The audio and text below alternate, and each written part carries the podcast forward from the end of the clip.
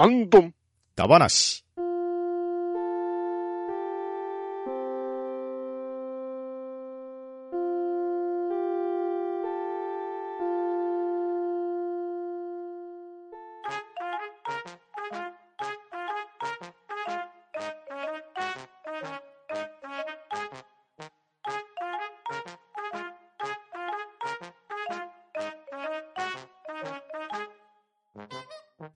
始まりました。ハンドンダ話。今回はハッシュタグ会となっております。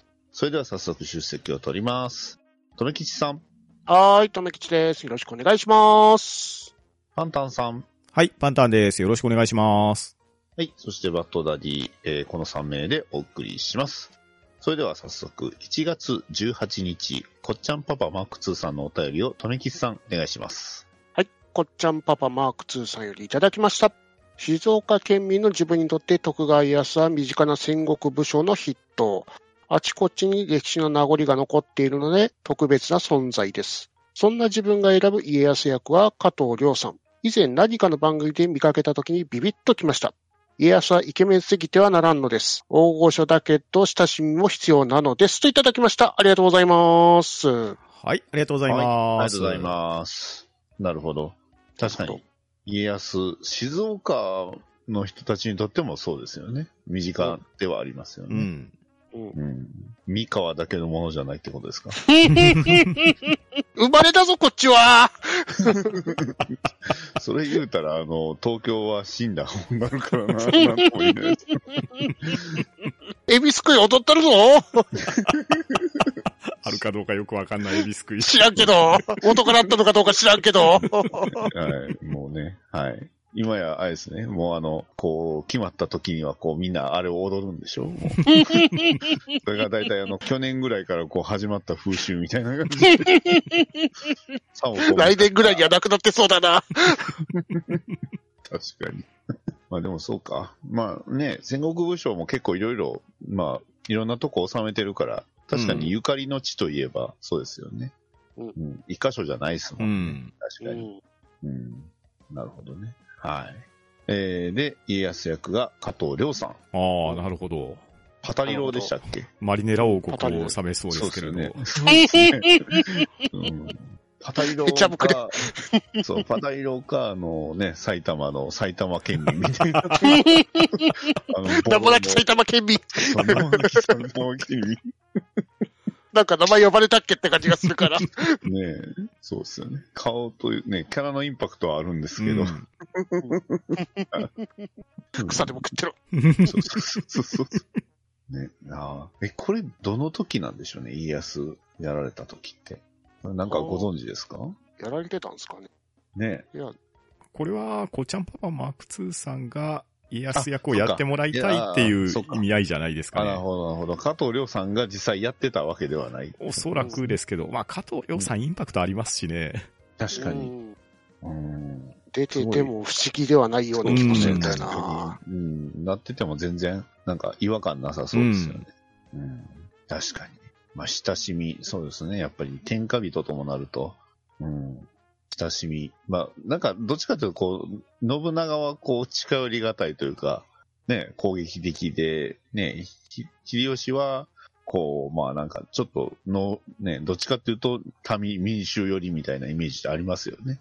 うん。うん、実際どうかは知らないですけど、さすがに。いろいろね、まあその辺もなんか、こう、後の、こう、いろいろ考察とかね、いろいろな歴史のね、えー資料であったら実はこうだったみたいなのもありますからうね。ん。う。うんん。まあその辺がね、まあ、時代時代で楽しめるんじゃないかなと思いますんで、はい。ね、まだ、あの、まだ残ってますから、武将は。うん。はい。まあ、そのね、えー別の武将もまたお便りもらえればと思います。えーこっちゃんパパマック2さん、ありがとうございました。はい、ありがとうございました。はいありがとうございました。はい。続きまして、アポロさんのお便りをパンタンさんお願いします。はい、アポロさんよりいただきました。令和6年1月20日、拝聴の Apple Podcast 番組ハッシュタグリストにで、半ばな第608回を紹介していただいております。いつもありがとうございます。ありがとうございます。はい、ありがとうございます。はい。続きまして、アスラーダさんのお便りです。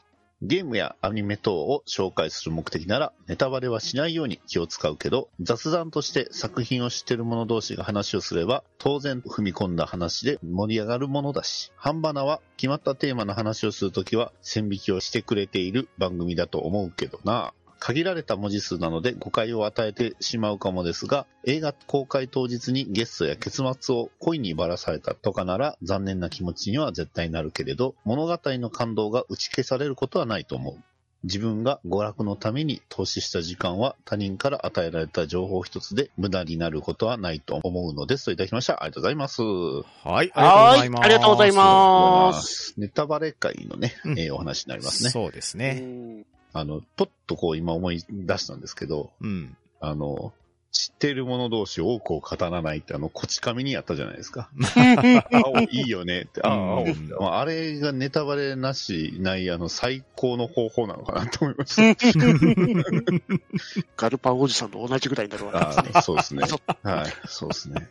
継続いいよねって言ったら、いいよ。そうそうそう。アンチョビって一言だけでわかる。アンチョビよかった。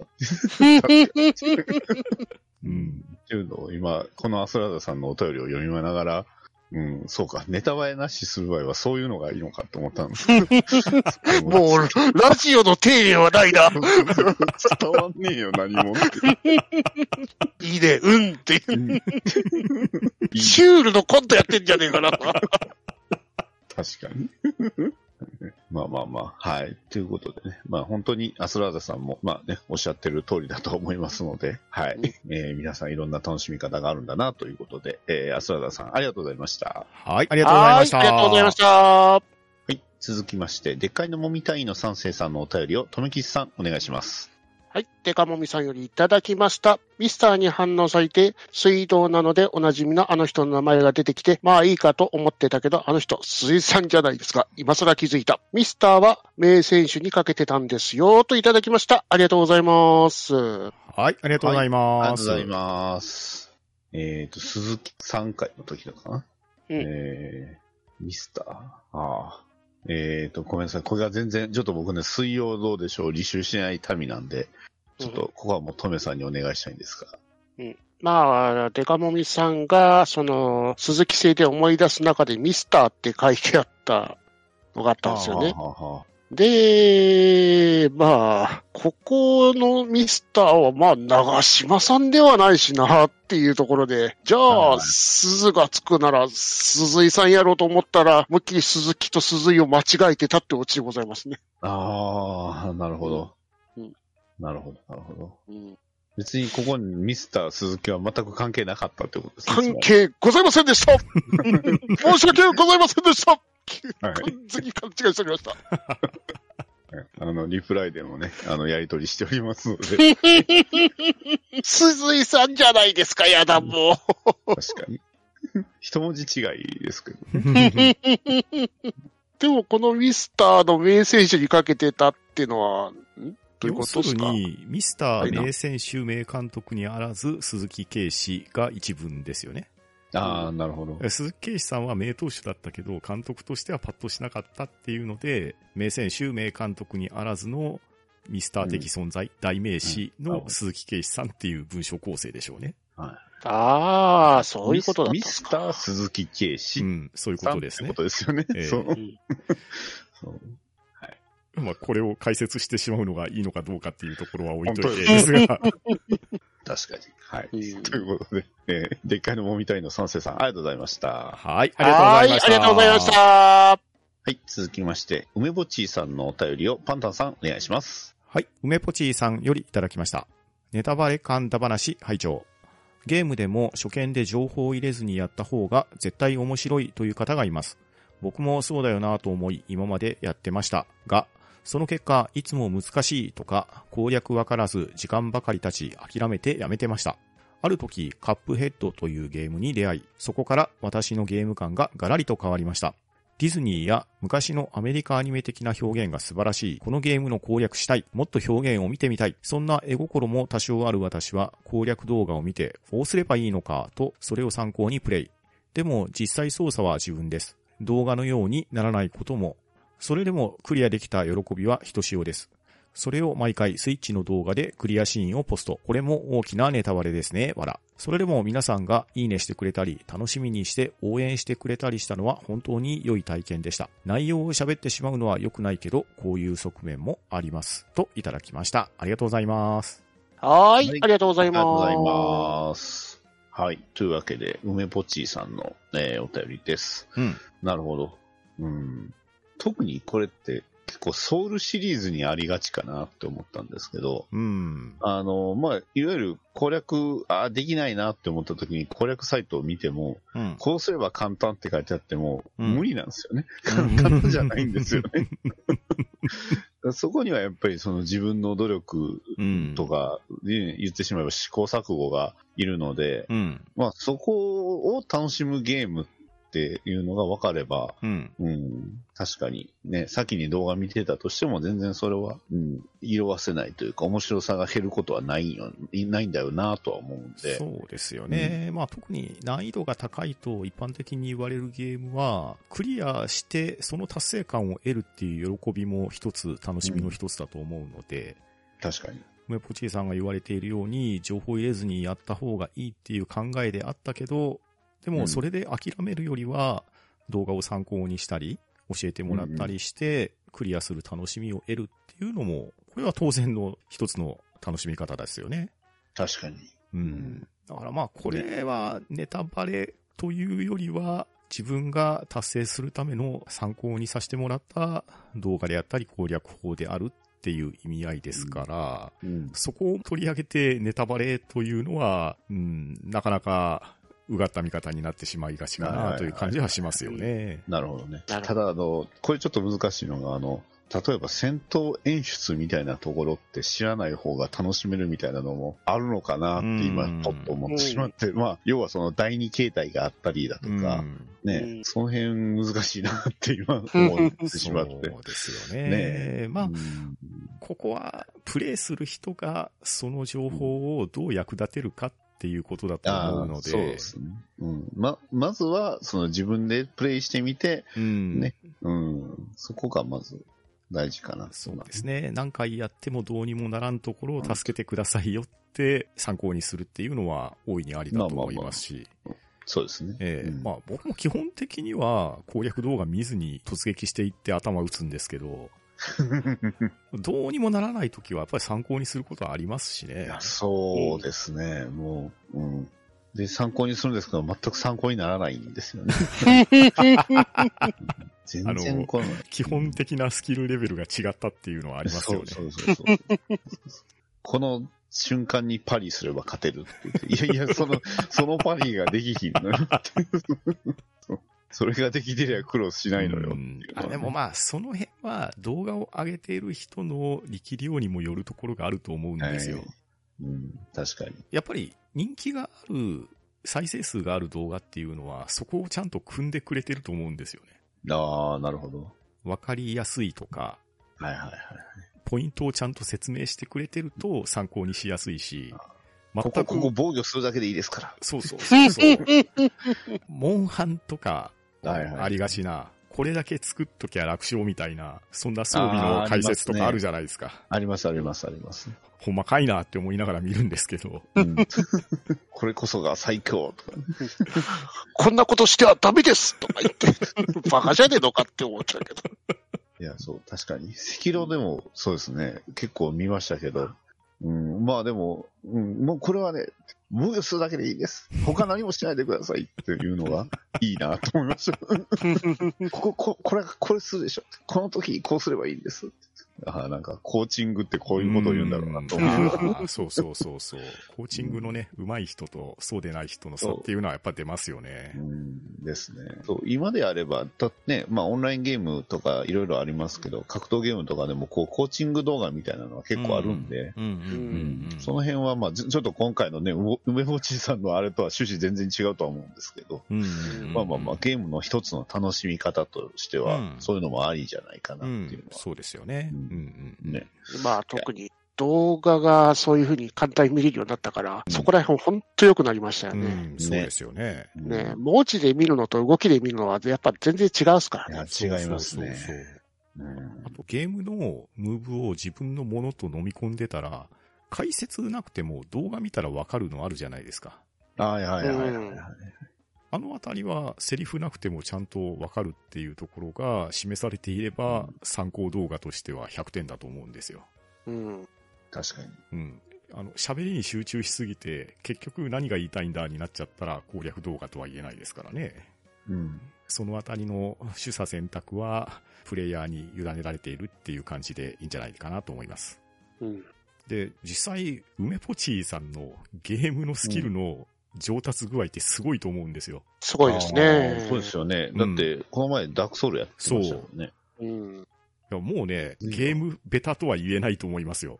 そうですねベタって言っちゃダメですね。うんダメです。カップヘッドクリアして、エルデンリングとかもクリアして、ああ、そうですよね。うん。で、ダークソウルまでやり尽くしてるってところは、やっぱこれは上達してるってことですし、その裏付けだと思うんでね。うん。うん。それはやっぱりいいねをされて当然だと思います。それだけのことをしてると思いますよ。そうですね。うん。はい。間違いないと思います。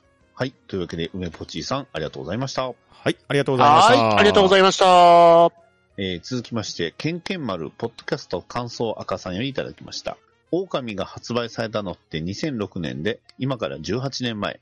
最新移植作であるスイッチの絶景版が出たのは6年前の2018年。さすがにこれだけ前に出た作品にネタバレに配慮せよは違和感というか、配信されている方が萎縮してしまうのではと思いました。該当回を聞きましたが、かっこおそらく再編集前、悪意あるネタバレでなく、作品の魅力が損なわれるものではないと思いました。私自身は悪意あるネタバレを食らったことがあって、それは中2の冬に出たドラクエ3なのですが、速攻でクリアした友人が黒板に、ドラクエ3の主人公の正体は〇〇と書くという、えー強烈なのをぶちかまされました。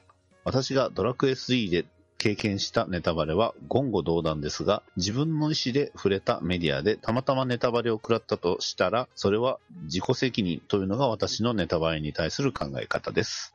なので、映画は公開初日に見に行く。ゲームは情報をシャットダウンして速攻クリアするようにしています。といただきました。ありがとうございます。はい、ありがとうございます。はありがとうございます。はい。というわけで、そっか、狼ってそんなに前だったんですね。うん、だいぶ前ですね。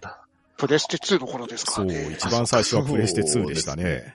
はい、そうだ。今の奥さんに借りたの思い出しました。すげえすげえ思い出やな。あれベスト版だったと思います。それでも。うんうんうん まあでもいろんなところに移植されてきましたからね。そうですよね。実際、ほぼほぼ今、現役ハードだったらできるんじゃないです？まあ、うんスチームでできるってのが一番でかいですよね。スチームもできますし、う。うんん。まあ、移植作ではありますけど、DS 版とかも出てましたよね。ありましたね。続編は、続編は今、カプコンのアンケートに大量投稿したら、もしかしたらワンチャンあるかも。お狼伝は、作れる人がいるのかな？本当です。そこ、そこですよ。まあまあまあ、なるほどね。いや、でも、ドラクエ3のそれはちょっとこれは痛烈ですね。黒板に書かれるとどうにもならんですよね。防御できないですね。こいつタコ殴りされたんじゃねえかなって感じだった。そうですよね。まあもう学級会レベルですよ。いや、なかなか。ただ今、お便り読みながらポロッと言いそうになったんですけ危ねど、この〇〇って言ったらちょっと似てるじゃないですか、ね。片方が。うっと思って。危ない危ない危ない。いや、まあ、今更ネタバレにもなるかな、どうかな。え。こっちまで出てきそうになったら危ねえな。まあでもね、まあ、ドラクエ3のネタバレ、このタイミングが良くないですよね。うん出た、発売直後は厳しかったと思いますよ。いすねい。や、しかも、あれ、社会現象になったし、ニュースにもなりましたからね。うん。入手するのが非常に困難で。うん。カツアゲとか。そうそうそうああそ合わせ、抱き合わせで、あれでしょ、いろいろ売ってたりとかしてたんでしょ？う。当時はいろんな店があったんで、なかなかアコギの商売してたところもありましたよ。あの頃はマジで抱き合わせはひどかった。うん。ファミコンのみならず、ミニ四駆とでも散々バラやられたし。あミニ四駆のどう考えても使わないな、焼きゲーシャフトとか、あのね、ミニ四駆の本体に付けやがってっていう。えぐいですね。うん今で言うとあれですね、バンダイの最新、再販のこうガンプラに、ね、ガールンレビューをつけるとか。福袋じゃねえんだから。でも福袋も似たようなもんか。あのい一個確定してますで、他になんか入ってますみたいなやつあるからさう。ん。そうですね、割と福袋って、そういう考え方ではありますよね。まあ、確かにね。うんひどい時はだって中身わからんっていうのもありますもんね。あまあ、確かに、昔は分からなくて当たり前でしたからね。そうですよね。うん今、なんか、人気商品一個確定他にも入ってますよみたいなやつが多いですもんね。そうそうそうそうん。う。うん。中身が全部見えるやつも売ってたりしますし。そうですね。うんええかと思えば、あの、なんですか、こう、福袋をエンターテインメントにするっていうね。あの、そうですね開封動画みたいなの。うん、レトロゲーム福袋とかありますもんね。そうそうそうそうそう。うん僕も似たようなことやりましたけど。うん。うんまあ、あれもあのプ、レス3のゲームやったやってないな。一昔前の買ったら全部ウィニングイレブンだったみたいな衝撃があればこそですよ。わかんない全部ジーコサッカーかもしれない。一個当たりがあるかもな。そうそうそう。うん外見は全部ジーコサッカーですけど、あれ？もしかしてみたいな。おっと、コンプラに引っかかる。本当ですよ。ねはい。ということでね、まあまあ、映画、まあ確かに公開初日に見に行く情報シャットダウンって割と大事ですよ。うんある意味ね、ネットがこう発展した今だからこそ必要なスキルかもしれうないですねん、。確かにね。まあね、最近公式が3日目で 全部ネタバレしてくるからね、怖えな。やっちゃいましたよね。うんややりやりやがった。見てたからいいけど、見に行けなかったからやべえなっていう。バンダイはやりやがったってことだろ。っていうね。はい。まあまあまあ、そういうことで。はい。ということで、えー、ケンケン丸、えー、ポッドキャスト感想赤さん、ありがとうございました。はい、ありがとうございはい、ました。ありがとうございました。はい。続きまして、月島さんのお便りを、富吉さん、お願いします。はい、月島さんよりいただきました。596回拝聴半端な流行語大賞ガトキンは納得ですね。事前準備からクエスト達成までとても楽しまさせていただきました。ジ・エルダースクロール感の下りも笑いました。スカイリムのオープニングバリに高らかに歌い上げたい五感ですわ。といただきました。ありがとうございます。はい、ありがとうございはい。あますりがとう。ございます。はい。まあまあね、あの、前回一致ガトキンでよかったですよ。そうですね。うんもうこれしかないと思ってましたう。もん。うんん。まあ、札幌だ話で月島さんにゲストに来ていただいて、札幌のおすすめスポットを教えてもらったんで、うん。まあそこも行けたっていうのは、個人的にも非常に良かったですよ。うんうん本当よかったです。うん。はい。ジ・エルダースクロール。まあね、えースカイリムのオープニングってお二人こうピンときます？僕はガトキね、ン、ガトキン、やってないんですよ。ほうほうほうそうそうそう。ドボキンだけどね。オバー、オバキーンですけど。ドボキン、ドボキンって。あの、海外の、あの、まあ、スカイリムのあの CM がね、一番多分いいのかな。あれの時に流れるんですよ。その、まあ、あれ、ドラゴンボーンの歌っていう、まあ、曲名ついてて、あの、配信とか、あの、サブスクの配信とかでもある、あの、アマゾンとかでもあるんですけど、うんうん。本当あれいい曲ですよ。なるほど、なるほど。うんた、だ、日本語訳したものが、あの、ゲーム内で流れるんですよ。そのえースカイリムの中のね。それがね、ちょっとね、あの、もちろん BGM もないし、あの、そこのその銀融詩人が歌ってるだけなんで、あの、結構棒なんですよね。タラタラタタン、タタタンタンタンっていうね、なんかあの、日本語とその、まあ、曲のあの、テンポが合ってないんで、タッタタン、タタタタンタンって言って、なんか、そんな、歌詞言うとあれなんで言わないですけど、タラタラタタタタタってこうなんか、無理やり音楽にしてるんで、ちょっと笑うんですけど。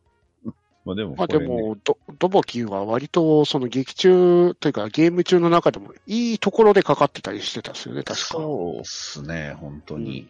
うん。だから、ぜひね、あの CM 見てほしいです。スカイリムの。うんめちゃくちゃかっこいいですから。スカイリムもね、一回は選んといかんと思いながらもえ、時間がかかんだよな、あれっていう。メインクエストさえやれば30 30分もかかる。あ、それは違います。RTA の話だ。すごいですね。RT はドラゴンの背の中にこう、ぴょんと飛び乗ったりね。なんか、あの、グリッチ使ってこうね、物をこう 壁にこすりつけて、あの、透明のなんか壁越えていくとかね。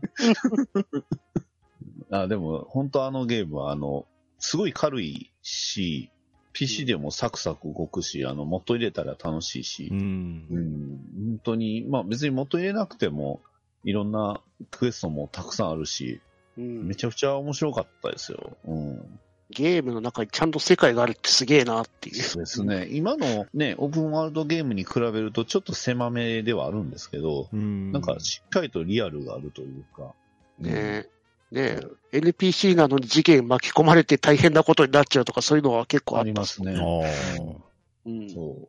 本当になんか、あの世界に入ってるというよりか、誰かが本当にドラクエで、こう、脳内でこう、ドラクエの世界に自分が入ったらどうなるかっていうのを、本当に、あの、再現してるというか、その、表現してるっていうゲームっていう感想がすごい印象的だったんですけど、えまさにそうなんですよね。えなるほど。でちゃんとこう、ダンジョン入っていったら、こう、松明を持ってね、明るくしていかないといけないし、とか、うん罠があったりとか、うんうん本当に、戦闘システムもすごい簡単ですからね。あの、うん武器振り回すか、弓で撃つか、魔法使うか、大体その3つしかないんで、うんまあ、基本的にはもう、最終的にはあの弓を遠くから撃って敵を減らしつつ、近寄ってきたら剣で攻撃みたいな、まあ、うん割とワンパターンになりがちなんですけど、うんでも本当にスカイリムはいいゲームなんで、うん。うん。まあ、やろうと思えばね、ゲームパスでいつでもできますけどね。あるっすからでね。すし、こういろんなハードで移植も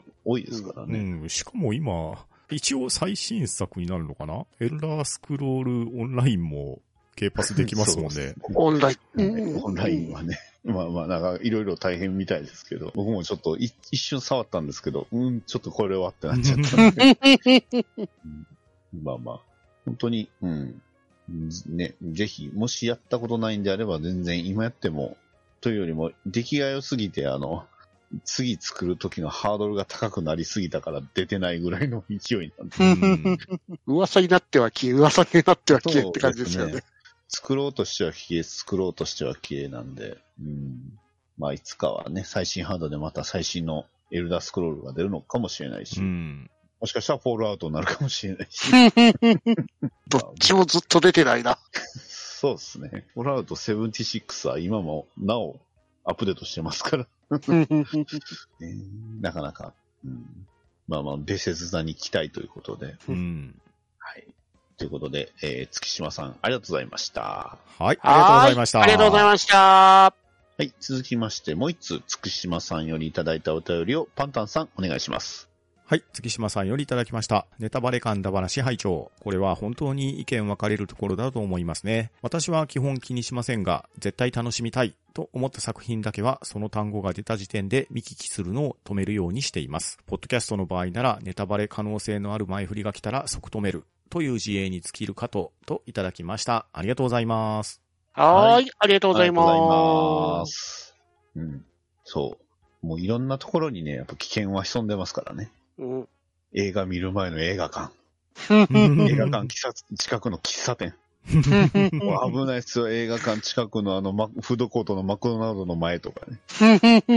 もう危険がいっぱいですよ。もうパンフレットらしきこう、袋見たらもう引き返すぐらいの勢いじゃない？耳にはちゃんとイヤホンつけてね。そう。もうそれぐらいしないとね、もう。うんうんまあ、なんでそこまで言うかっていうと、それで僕もネタバレ食らったことあるんで。何のネタバレだったかな？うんそれをそこ映画館で言うなよって、口に出して言っちゃいましたもん。そこでそれ言うか、こいつらって言っちゃいましたもん。あれ何だったかな？忘れちゃいましたけど。声に出ちゃった。うんね。まあまあね。うん、確かに。まあ番組の方でもね、あの、タイトル見るのも大事ですよね。ういろいろうん。確かに。まあこういうのを聞くと、やっぱ僕もあのね、映画の話するときはやっぱやっぱちゃんとタイトルつけなあかんなと思うようにはなりましうんうたね。んなかなか、えーその辺は、自衛はね、いろいろ頑張ってもらうしかないかなと。ね。まあ一番いいのはもうツイッター開けない。あの、SNS しないっていうのが一番やと思う。そういう脳筋の答えですけど。はい。というわけで、えー月島さん、ありがとうございました。はい、ありがとうございました。ありがとうございまし。た。続きまして、えーアポロさんよりいただきました。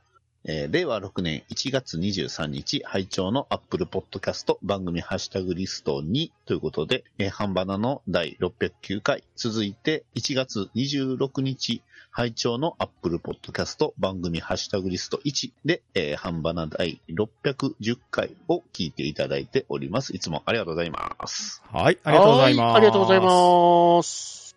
はい、えー、続きまして、えー、こちら、番組の投稿フォームの方にいただいたお便りをパンタンさんお願いします。はい。体調の悪い隊長さんより、ハンドンダ話お便り投稿フォームにいただきました。愛媛県在住の体調の悪い隊長です。ハンバナメンバーの皆さん、こんばんは、こんにちは。ネタバレ会を聞きました。改めてネタバレの敷居はバラバラですね。私もネタバレは食らいたくない方ですが、映画やゲームに関しては詳細な場面説明をされたらさすがに嫌ですけれど、話されても基本その人の感想なので気にしませんので面白かったと語ってもらっても問題ありません。ただ話を聞いた後は期待値を爆上げして映画館に行ってしまうので、見た後の感想が残念な結果になることが多いから聞かない方が良い場合もありますね。小説は結末を読む派です。私も参加しているポッドキャスト、野木らひ映画部反省会でも意見は分かれました。ちょっと宣伝入りますが、この映画部反省会は、題名、キャラ名、俳優名、容姿、あらすじなどを言わずに見に行った映画を語るポッドキャストです。映画部員に聞くと、対策だと情報を遮断して初日に見に行く人、SNS などネタバレの可能性を完全に遮断する人、予告編だけは見る人、情報を集めてから見に行く人、某フジテレビの朝の番組の映画のコーナーだけは見ないなど人それぞれでした。